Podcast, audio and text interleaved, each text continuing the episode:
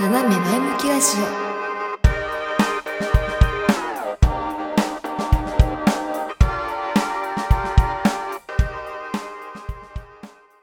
10回に1回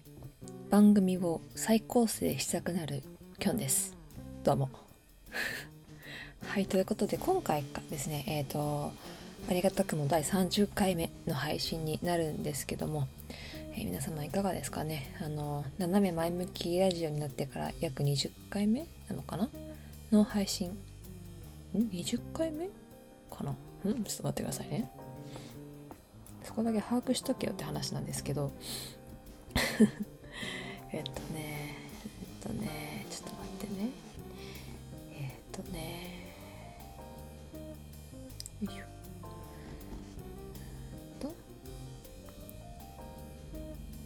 そうですね。おそらく。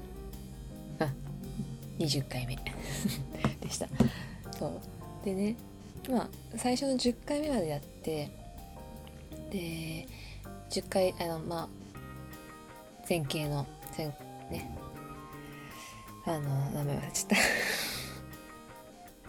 あキョンと昼下がりを語るっていうのを10回やっていやこの形あんま良くないかもと思って、えーと、今のね斜め前向きラジオに変更になったんですけどその後、まあ、今20回約20回やらせてもらってもちろん今の携帯でね雑談形式ではお話しするのすごいいいなとは思ってるんですよ。まあ、その方が あのいろいろこう融通が利くのでいいなとは思ってるんですけどちょっとそれだけではこうなんかパンチが足りないというか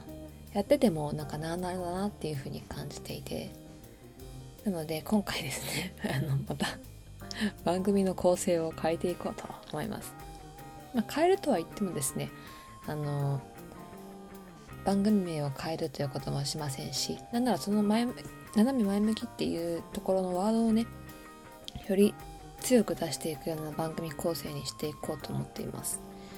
でまあそのさっき自分がこうやっていてパンチが足りないっていう風に感じてこの変更を思い立ったんですけど、まあ、それ以外にですねあの私の友達がね友人どもが 友人ども 友人らがこの番組を聞いてくれていてでたまにこう会うと直接感想を言ってくれたりするんですね。その中で斜め前向きっていうネーミングが好きって言ってくださる方が多々いらしてなんかなんだキョンっぽいよね。っていう風に よく言ってもらえてるんですね。でそれすごい嬉しくてで最初この第10回目を皮切りに、えっと、番組構成変えた時にもっと番組名に凝りたいなと思っていてで頑張ってこの斜め前向きっていうワードをこう生み出したんですけど。それが結構ヒットしてる。まあ身近な人にはですけどヒットしてるっていうところであこの変更はすごいいい方向性をこの番組のね方向をいい方向に向けさせたきっかけになったんだなと思っていて。なのでここのね斜め前向きっていうところを生かした番組構成にしていこうかなと思うんですけど、まあ、実際どういう構成にしていくのかっていうところは大きくは雑談形式というところは変えないんですけど一つですねお悩み相談っていう形でコーナーを一つ作ってでそこでまあ私がね皆様の悩みとか愚痴に対して、えアドバイスであったりとか私はこう思うよっていうことを話して、まあ、皆さんが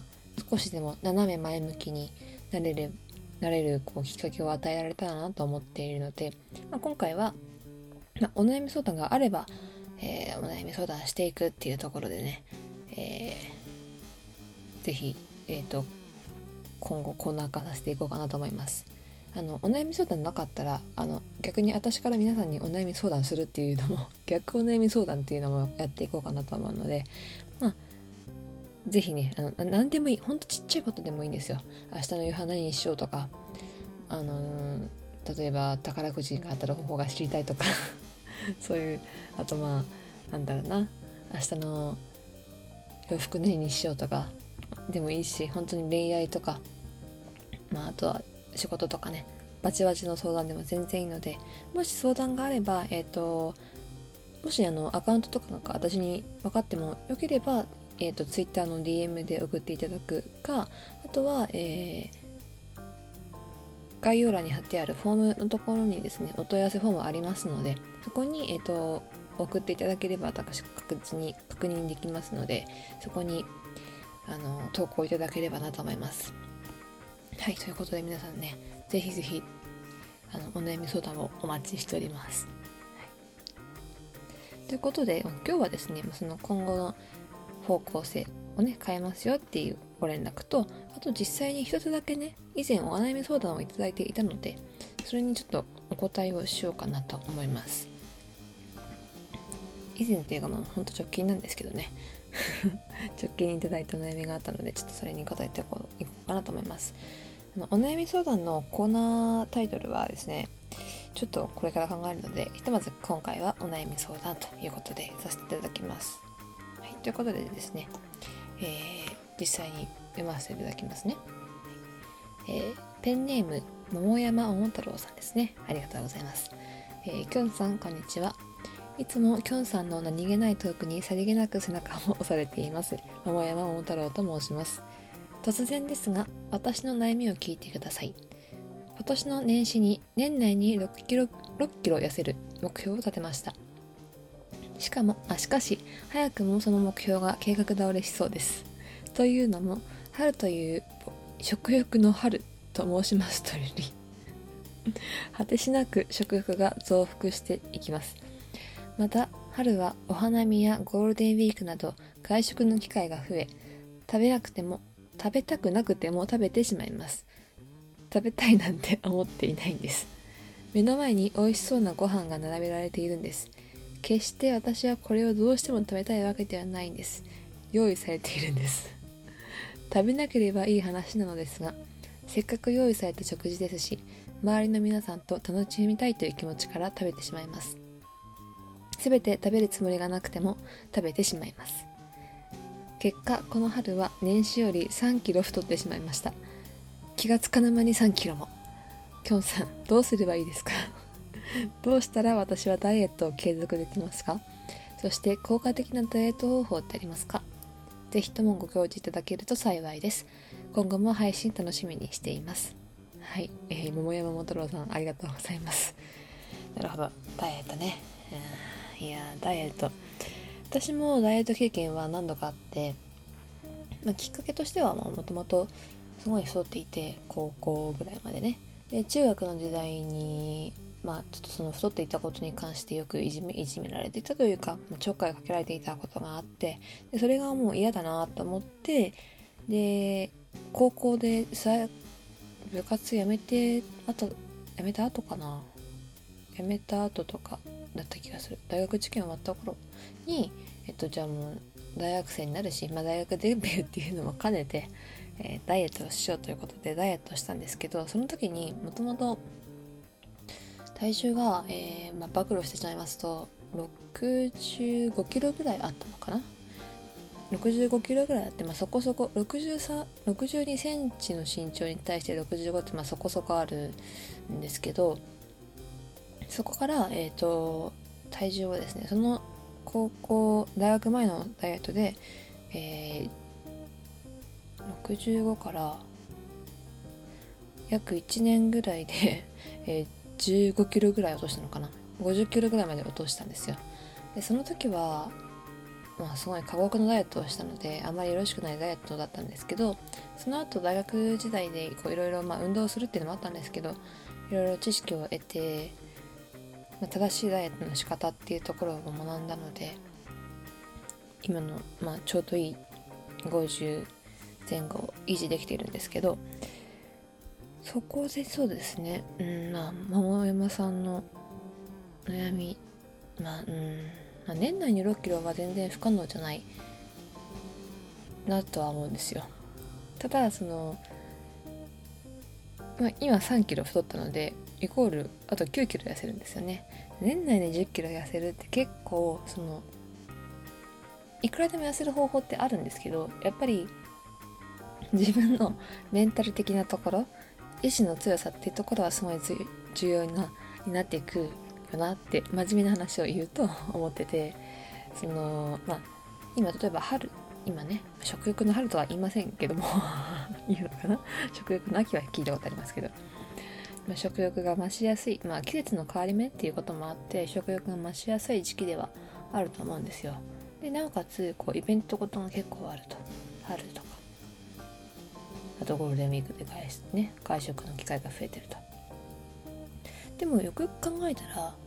年がら年中イベントはあるんだよね。って私は思うんですよ。夏だったら夏休みとかお盆とかがあって田舎に帰ってばあちゃんが、え美味しいご飯を用意してくれたりとかあとは旅行に行ったりとかしてそこで爆食いするとかもあるし秋はまだそのね程よい季節なのでまたそれこそ食欲の秋と申しますので、えー、まあ普通に食欲増すし、えー、それこそピクニックとかねしやすい時期だったりするし紅葉とかねそれこそ観光しに行くっていうのは多々あると思うんですよ。で冬は冬で冬こそね一番食べる機会が多いかなと思うんですけどクリスマスがあったりとか、えー、ね正月があったりとか。って考えると年がら年中イベントがあってそのいろいろ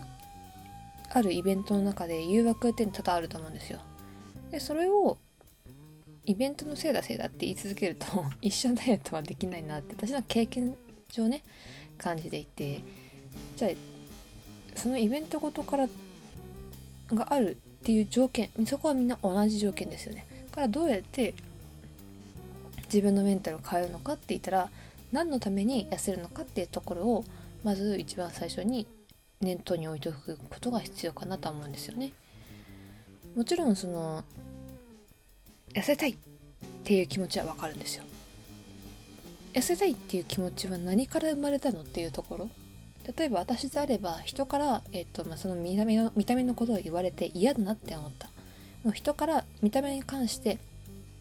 ああだこうだ言われるのが嫌だから痩せたいっていう理由付けがあったんですよ。だからまあ例えば最初のうちは別に筋肉なんかつかなくていい。ただ痩せてる状態を見てもらって「あお前太ってないね」って言われたらそれで満足だったので筋肉をつけるような痩せ方はしなかった。ただただただ体重を落とすっていう痩せ方をしたし。例えばもう筋肉をつけてボディバランス抜群な状態で痩せたいって言ったらそこは変わってくると思うんですけどなんで桃山さんは何のために痩せるのかなっていうところはちょっとこの文章から分かんなかったんですけど痩せたいのかなっていうのは一回もう掘り下げた方がいいんじゃないっていう 思いますね。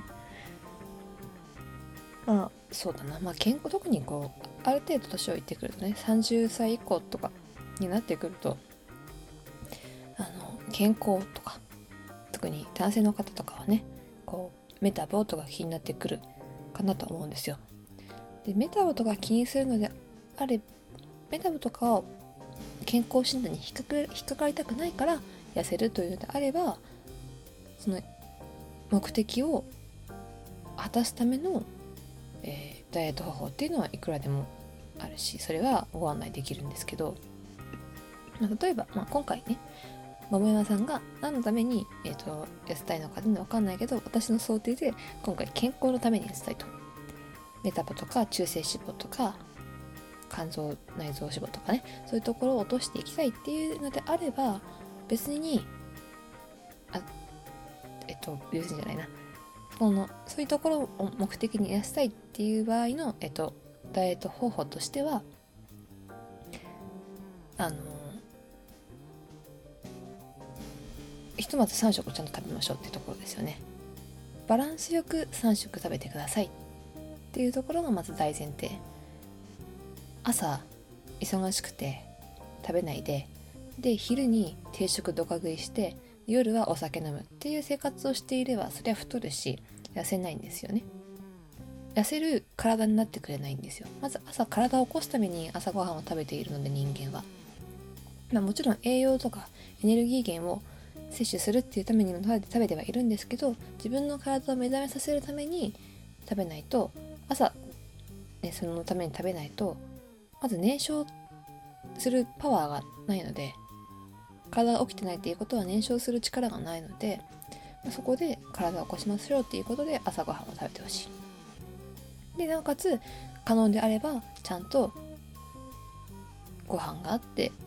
え、味噌汁があって何かしらメインがあってっていう感じを取れれば一番理想的なんですよ。で、えっとまあ、それを基本的にベースとして3食その状態で食べてもらえる。で例えばゴールデンウィークとかお花見でちょっとした付き合いで、えっと、その3食のバランスが崩れちゃったっていう時は別にそこ気にしなくていいと思うんですよね私個人的に。ちゃんと、えっと、習慣として正しい3食の食べ方をしていてちょっとそこに特別なものが入ってきたとしてもそこで体は急に変化はしないのでおそらくほぼほぼ塩分としてむくんで出てくるだけで太ってはいないのででまたそのドカ食いしてしまったなと思ったら、まあ、量を減らしてもいいしまた普通に、えーとまあ、3食ちゃんと食べるっていう形でもいいのでとりあえずベースをちゃんと作るっていうところは意識した方がいいなって私は個人的に思います。うん、でそれをまどう継続するのかっていうところはちゃんと目標を設定する、まあ、今回、えーと、桃山さんの場合は年内に6キロっていう目標がねちゃんとあるので大丈夫だなとは思うんですけどそこをよりこう細かく、えーと、2ヶ月ペースとか、えー、3ヶ月ペースなんで年4ぐらいのペースで、えーと、目標体重を区切って、まあ、年にあと3ヶ月に2キロとかっていうふうなこう分け方をしてあげるとよりまあそれはねあのいろんな仕事とか勉強でもそうだと思うんですけど目前の目標が分かりやすければ分かりやすいほど、えー、どういうふうに自分が変化してってるのかっていうところは分かりやすいから、うん、あの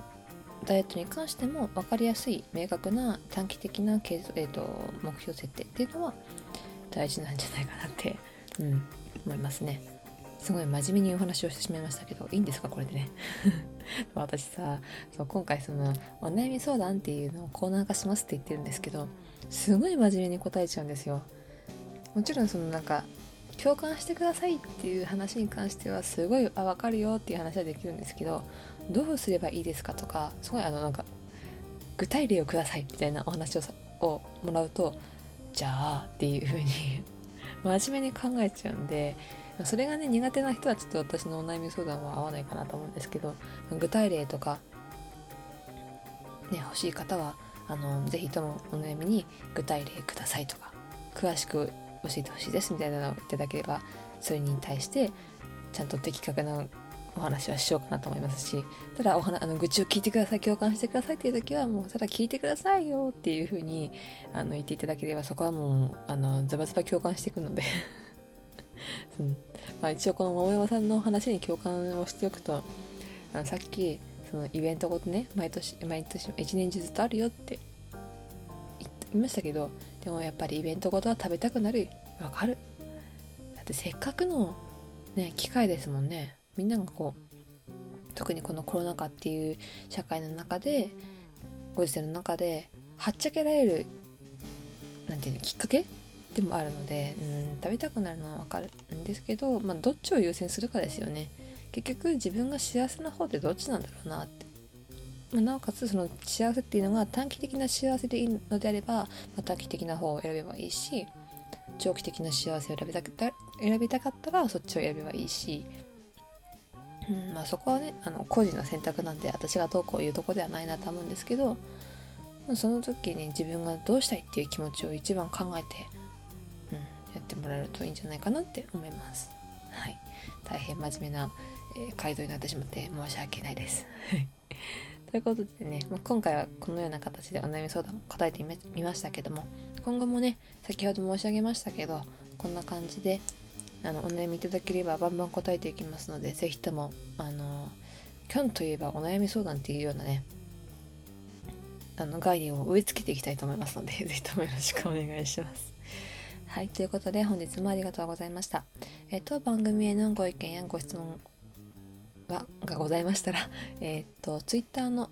ツイッター上でですね、ハッシュタグ、7ラジでお願いします。今までは、えっ、と、ハッシュタグ7ラジキョンってお願いしたんですけど、今日はもういらないので、ハッシュタグ7、7はひらひらがなですね。で、ラジはカタカナ。で、つぶやいていただけましたら、私見に行きますので、ぜひともよろしくお願いいたします。はい、と他にはですね、えっと、まあ、ツイッターの DM でも全然大丈夫ですしあとはお問い合わせのフォーム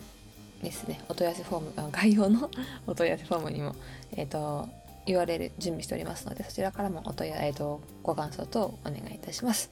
はいということで本日もありがとうございました。また会いましょう。バイ。